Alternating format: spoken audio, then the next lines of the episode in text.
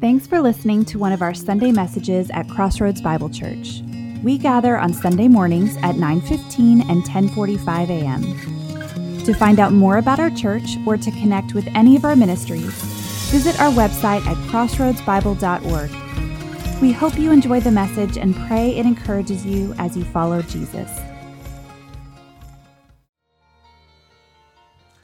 Welcome, everybody. How are we this morning? It's good to see everybody. If you're new to CBC, or if maybe you missed the communion tables right back there at the end of the service, we're going to take communion today. So you can get up and walk over there and show everybody that you weren't paying attention when you walked in, and that's just fine. If you're watching online, now's a great time to press pause, or just while we do this next section, find something juice like and something bread like and, and share in communion with us at the end. But we're glad you're here, and today is the second week in a series, it's two weeks long, about the value and rhythms of the gathering church. And so we're going to spend some time this morning and pick up where we left off last week in Hebrews 10, and we're going to talk about why it's important that we do this, why it's important that we gather together, and why it might feel like pushing back against some cultural values that are in place in the world outside of this space. But before we do that, at CBC, we take some time and we pray at the beginning of the sermons because we believe that God brought us here. We know that God is near, and we know that the Spirit speaks to us through the Word of God. And so we want to leave behind the critical spirit of our culture and just in this moment, in this space, ask God what He has for us today. We want to ask God to show up and for us to recognize the Spirit working through His Scripture.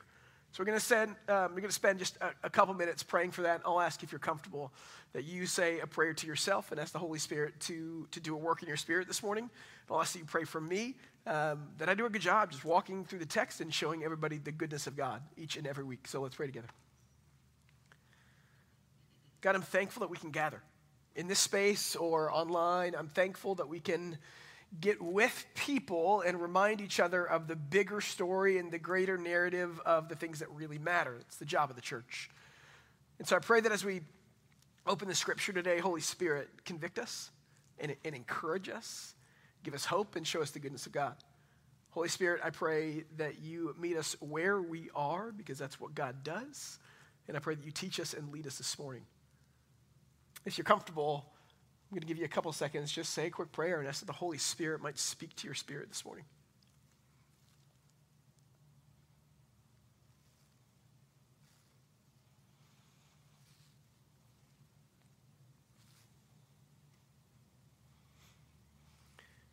And that's that you pray for me, that God uses my words, and my preparation to show people how good He really is and why it's good to be here.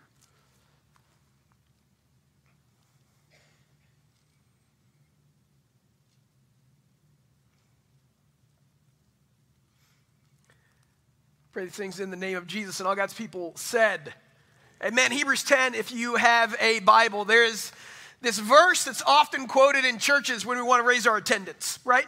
And it's Hebrews 10 25. It goes something like this Do not give up, or let us not neglect our meeting together as some of you have been doing, or as some people do. And then we preach a sermon on why attendance is, is important because we want numbers to go up and feel better about ourselves as pastors, right? Um, but really, what we're doing in this verse and in this text and in this series is recognizing a cultural truth that, that the church is not increasing in numbers of people that show up on Sunday morning. And then COVID happened, and we see crisis as an accelerator, which meant what we talked about last week was that 36% of the people that showed up in churches before COVID are showing up after COVID. And so the question we have to ask is what's the value of gathering together? What, what's the point of it? Why do we do it every week? Because if you've been going to church for 10 or 20 or 30 years, you're probably asking the question I've heard it all, I've seen it all, I've done it all. What's the value of us gathering together? And, and in the text, what the writer of Hebrews says, in the context of a group of people who were leaving their faith and going back to Judaism, he says, after he makes this case throughout the book that Jesus is a better prophet priest and king, he says, and don't forget meeting together. It starts in verse 19. It's one sentence in the Greek, and it goes all the way up through 25 and builds this crescendo of this is why you meet together. But in verse 19 and 20 and 21 and 22, he, he goes into this foray of you gather because it reminds you of who you are and whose you are in God. And so, one of his first points to why do we gather together that we fleshed out last week was because everything in culture is vying for your identity. Don't forget where it really is found.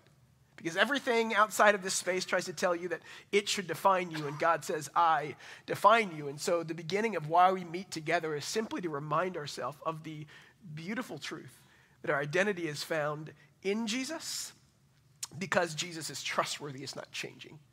It's a simple and profound truth that impacts all other aspects of my life. My goodness and value and worth is not based on my performance or my job or my family or how well my kids listen to me today. Thank God it's based on God. And so he's going to keep going in our text. But before we get there, if you remember last week, I had a, all staff a couple months ago. We asked the staff, what are some reasons why people aren't engaging in church anymore after COVID? And just so you don't forget, this is what I deal with every week. They said, Charlie, very hostile work environment, right? That's right. I just want to remind you of what I put up with on a weekly basis. But no, if you actually go right to the right of there, you'll see one of my favorites. It just says culture. And so today, what we're going to do is spend some time talking about or juxtaposing our culture from the biblical culture of church gathering. A couple different ways you can define culture. I like these two. Culture is the sum of total of the learned behavior of a group of people that are generally considered to be the tradition of the, that people and are transmitted from generation to generation.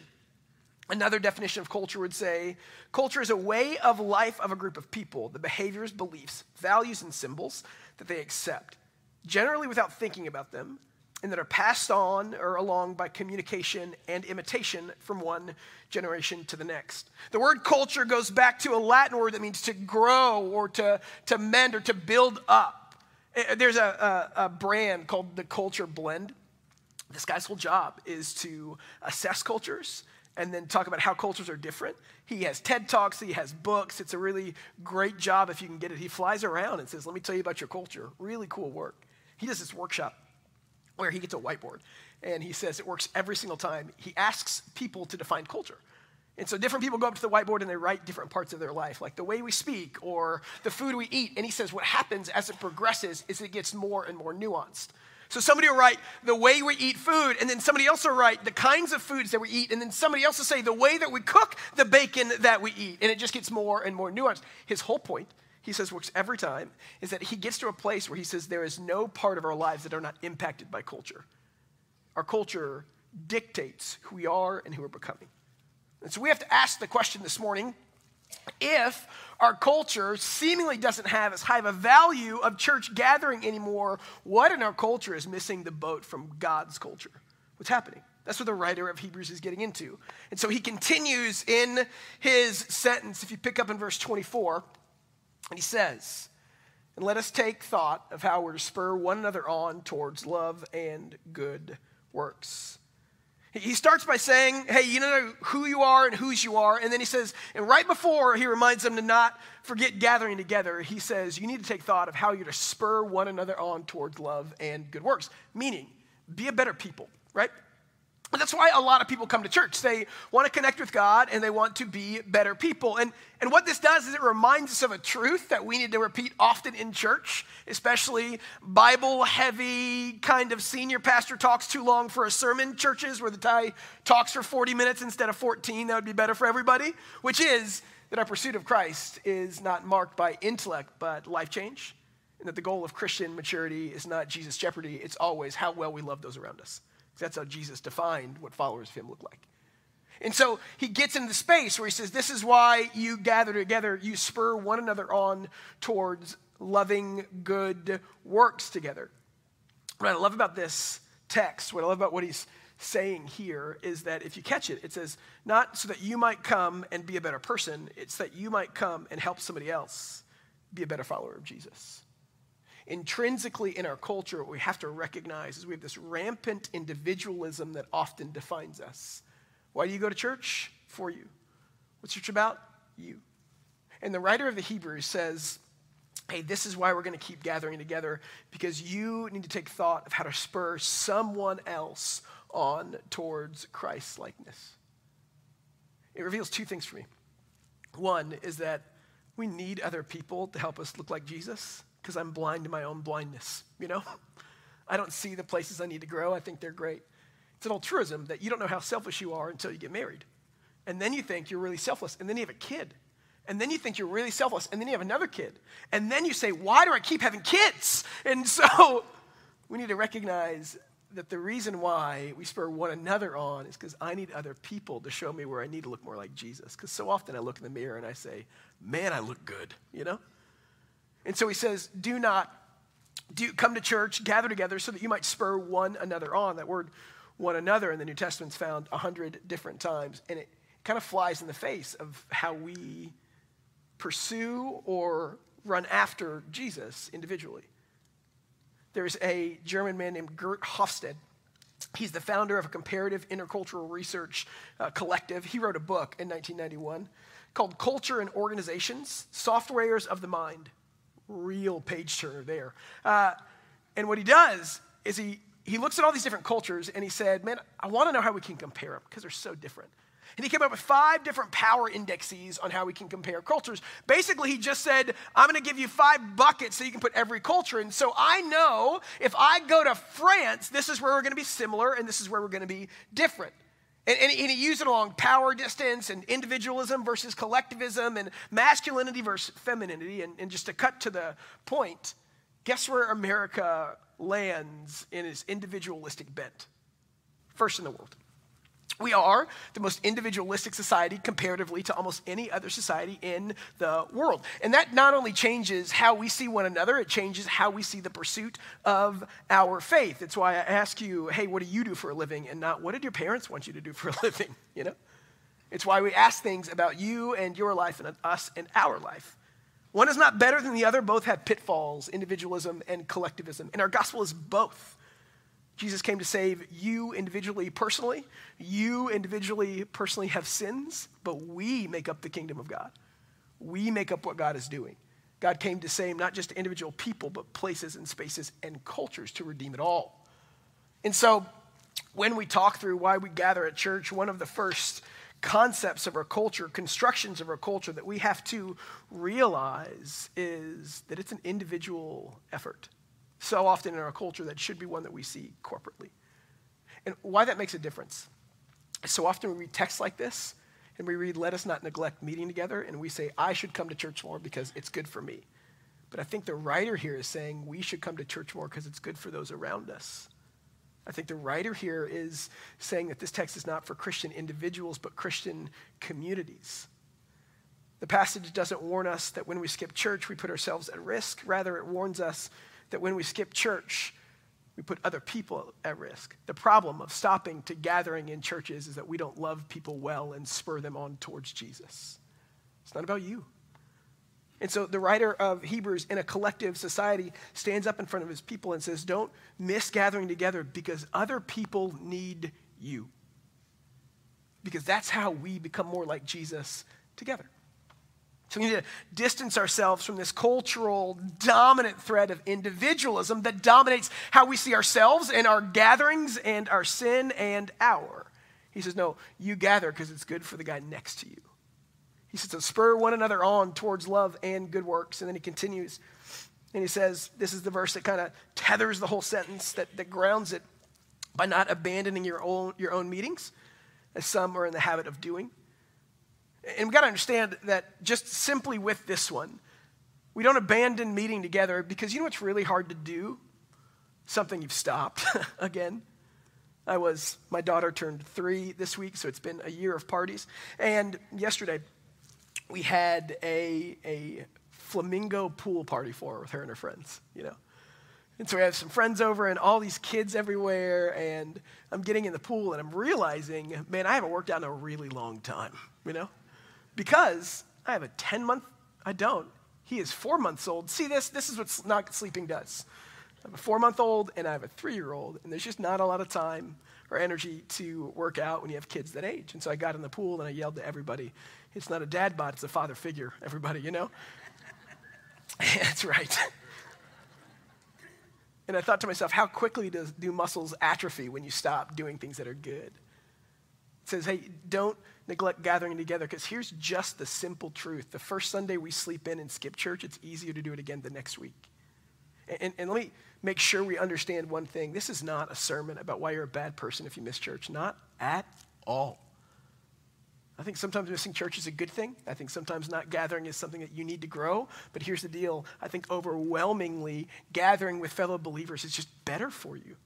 So we can find our identity, so we can find our purpose, so we can see the bigger picture of the kingdom of God unfolding in our community. And so he says, don't start something that's going to be unhealthy if it's all you continue or end up doing. And so a, a couple things that I want to take a, a brief little diatribe here for. Um, COVID hit and Crossroads started broadcasting online, and we love it. It's great. We went from like mid 1995 technology church to like 2002 technology church overnight. A lot of time and a lot of effort, you know? And one of the hardest things right now is in the church, like in the conversations, not just with this church, but all churches, is what's the difference between online presence and presence presence? I follow leaders and bloggers and pastors who say, like, the future is online. So the future of the church is strictly online. And I, I, I kind of disagree with them a little bit. I think there is space for online. I think it's good if you need it. I think watch it if you can. I think it's beautiful. But there's something more beautiful about being present with believers that helps us grow. There's a leader I follow named Carey Nieuwhof. I'll throw an article in the comment section if you're watching online at some point today. But but he writes about what we miss when we really skip church, like what we're actually, actually skipping. And he's got three reasons. I like the first two. Uh, the first one is you just you, you miss uninterrupted time to open the scripture and hear somebody talk for too long about it. he says you miss sitting in a room with other people and hearing from the Word of God. Because we have a, an interrupted culture. One of my favorite inventions in the last five years, in 2019, it was Time's invention of the year, one of them. Called the light phone I don't know if you've seen this thing. It was 350 bucks, and it was a phone that all it did was call. I said the 1995 came back and said, oh my goodness, you know, what's next? Pleated pants and boom boxes, yeah?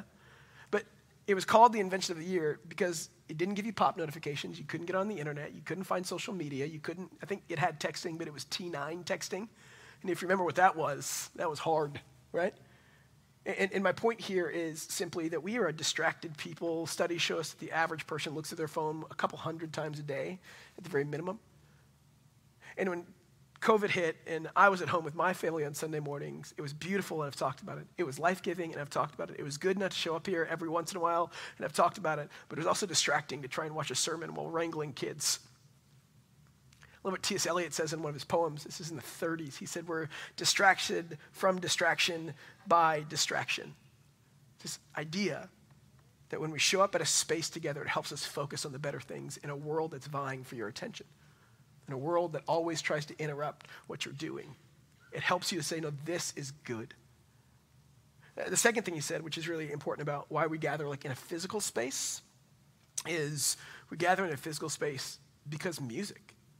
And I know you might be thinking, Charlie, I don't like the music. I sit outside in the cafe during the music, and I walk in when you start in the church, sermons start, and church actually starts, right? But let me, let me fight that a little bit just with who we are.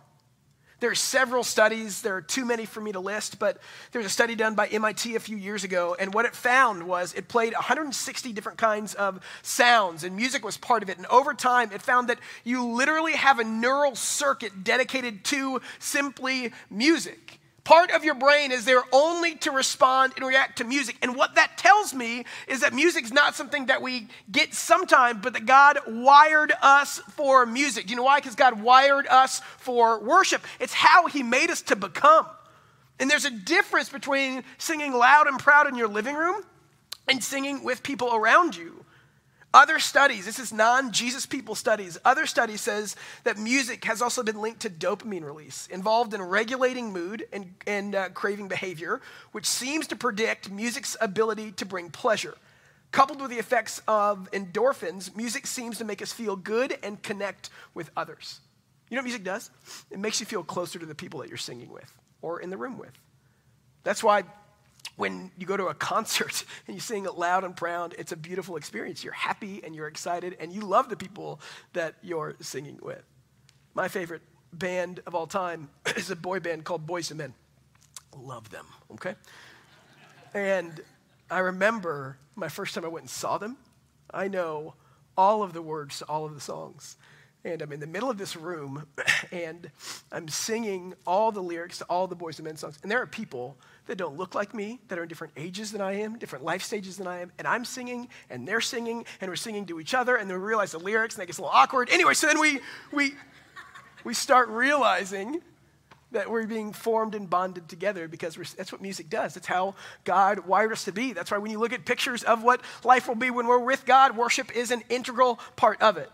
There's also a study done uh, by a couple guys at Stanford University, and it said those who listened to music and coordinated their, mu- their movements with music, guys, worship dancing's coming.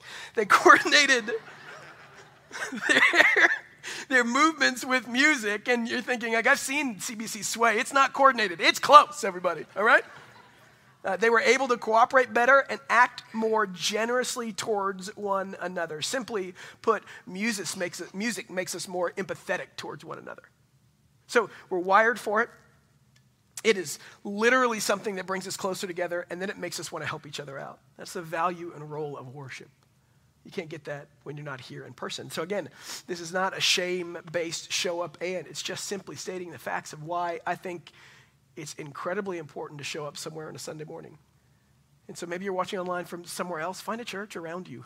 Go there, it's good. Keep watching us if you want to, but man, it's good for you to be around other believers. I love what this phrasing, this sentence has gotten a lot of play in the last couple weeks around the area. Tony Evans, a pastor in Dallas, he said, I don't have to go to church to be a Christian. And they're absolutely right. Salvation is through faith alone and Christ alone. But you don't have to go home to be married but stay away long enough and your relationship will be affected, right? It's just the idea. Ooh, some say, ooh. it's just the idea that, men we're built to be around each other, to listen to the word of God and worship together. And it has no bearing on your salvation. I'm not saying you're a bad Christian. I'm not saying you're a bad person. I'm saying I celebrate when people show up because I think it's how God created us to be. Why do we need each other? We need to gather because it helps us fight fierce independence that oftentimes doesn't see the value in other people towards our sanctification. Why do we need to gather together? Because it fights the, the apathy that comes oftentimes with skipping church, and it's how we're created to function together. But then the writer keeps going.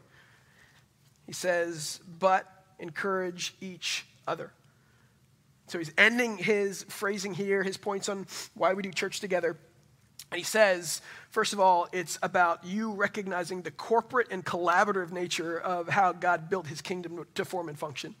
And then also, just the fact that it's a rhythm that we get into again and again and again because rhythms in life are what gives life if they're good rhythms. And then finally, he says, you gather together to encourage each other. One writer uses this phrasing and he says it's kind of like Niagara Falls. And what he means by that is most big water sources start as small water sources. And as we see this stream join with this stream, join with this stream, join with this stream, you have something so incredibly powerful that it's literally changing the world around it. The idea that we encourage one another is us coming together and saying, Look what God did. And as those stories join and grow, we see the power of the movement of God in our world. And we need that. That's how we encourage one another. We come together and say, hey, you might have had a bad week and you might have some doubts about the goodness of God. Let me tell you how good God has been to me. I need that. It comes together so that we might say, let's encourage one another. And you know, what we don't see again, we see this idea of let's encourage one another. Our culture is highly individualistic. Sometimes it's apathetic and it's largely consumer driven, which means we go to churches and we say, How is this helping me? Not how am I helping others? There was a 2011 article that I love, and it talks about like all the times we post on social media. And basically, it says that 40% of tweets on Twitter are classified as pointless babble, and everybody said sure. Um, and then it talks about the differentiation between informers and me formers. So I think what social media has done is it's expressed an, in, an intricate trait of all of us that we want life to be revolving around us. So it said that as the narrative implies, me formers are individuals who frequently broadcast details about themselves, their personal life, and images and videos. They clutter the cyber world, particularly Twitter and Facebook, by sharing too much information, too many updates, or a combination of both.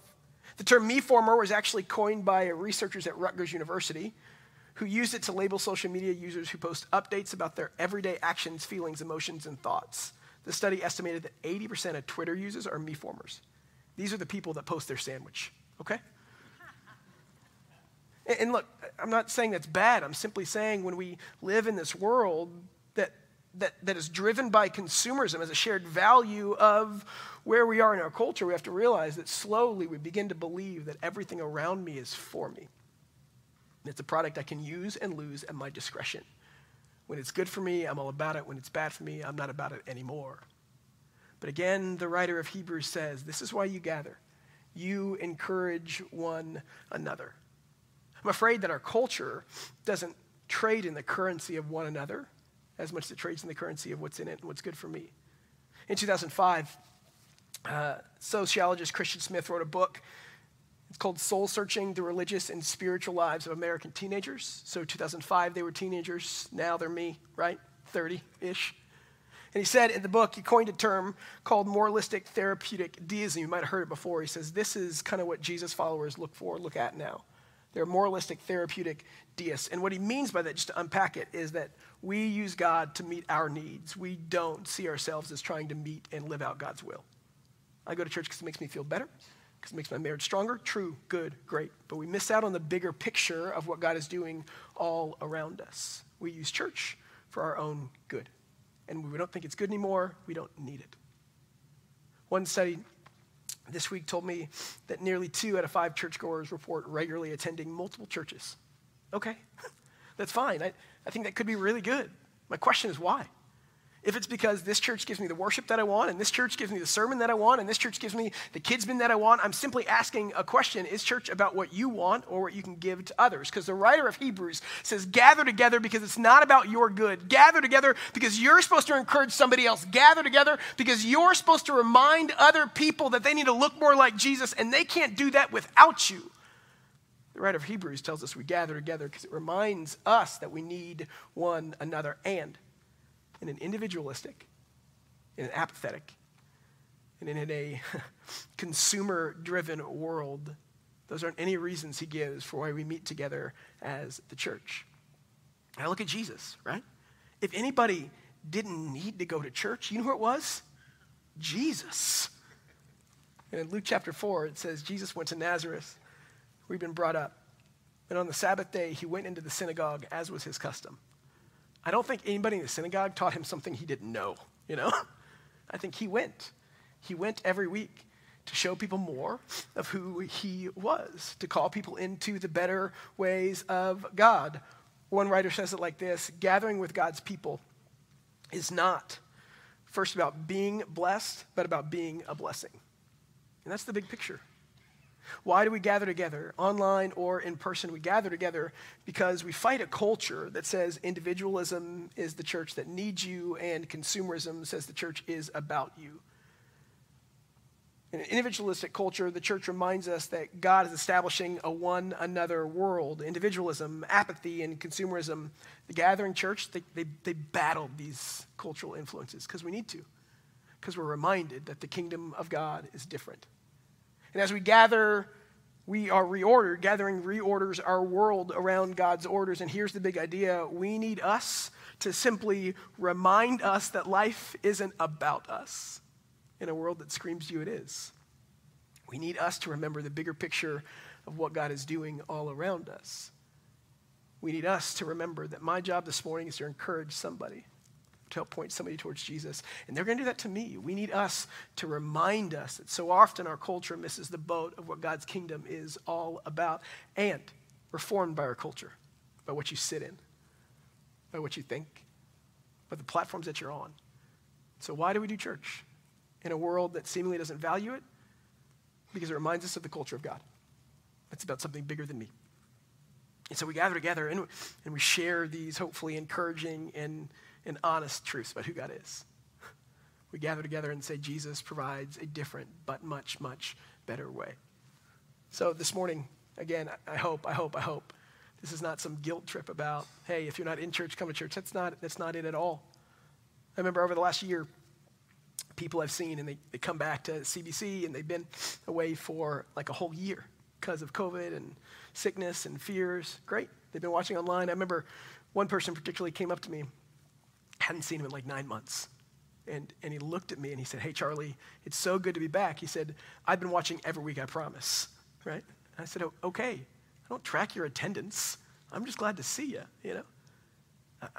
We rejoice over people that find Jesus through the church, whether it's this one or another one that watch online or show up in person, because I think it's better for you so that we might be influenced by the culture of God, not the culture of America, by the culture of God, not the culture of Flower Mound, by the culture of God, not the culture of your business. Fill in the blank. We need to be reminded what the culture of God is all about. It's the kingdom of God that's bigger than you and me. And so this morning, man, if, if you're here, God, you're crushing life. You know that? But maybe it's just a reminder of why we need us. If you're sitting there saying, I don't know if I need this, I've heard this sermon before, I've been in this text before, we need each other. I need you. Maybe it's just a reminder when it says encourage one another. Today we encourage somebody. That maybe your best good is to find somebody and encourage them. Maybe that happens in person. Maybe that's a text. maybe it's a phone call. This is what we do as the kingdom of God. We encourage one another so that we all together might look more like Jesus because it's important that we gather together. That culture guru guy, Jared, that we talked about at the beginning, he said there was one time that he did this workshop and it had a different outcome and it blew him away. It was a class of fifth graders. And he said he called on this timid girl in the back and he said, Hey, what does culture define it? And he said, This girl had the best answer I have ever heard. So I've been doing these workshops for years, and she said, well, uh, culture is kind of like the, uh, and then she said, the personality of a group, you know? And that's profound. So why do we need us? Because it reminds us of the personality of the kingdom of God. And so today we end with communion. Today we end with a God that in his one of his last meals with his disciples said, Let me remind you what I'm all about me giving myself for your betterment. The personality of God is one of sacrifice and service and love. The personality of God is one of encouragement. The personality of God is the culture of God, one that we need to be reminded about when we gather together. And so, Jesus took cups, if you want to grab yours, and he gathered with his disciples on the night that he was going to the cross. And he held up some bread. I'm going to use my teeth. Don't judge me. Nope, the bread's on the bottom. I'm, I, this is, I'm not smart enough for this, guy. There it is. And he gathered his disciples and he held up the bread and he said, This, this bread, this is my body. It's broken for you tonight. Eat, and every time you do, remember.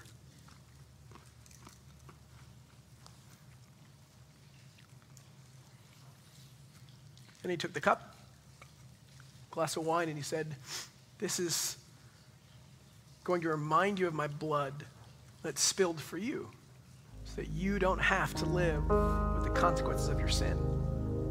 Every time you get together and you drink wine together, remember my personality as sacrifice for you.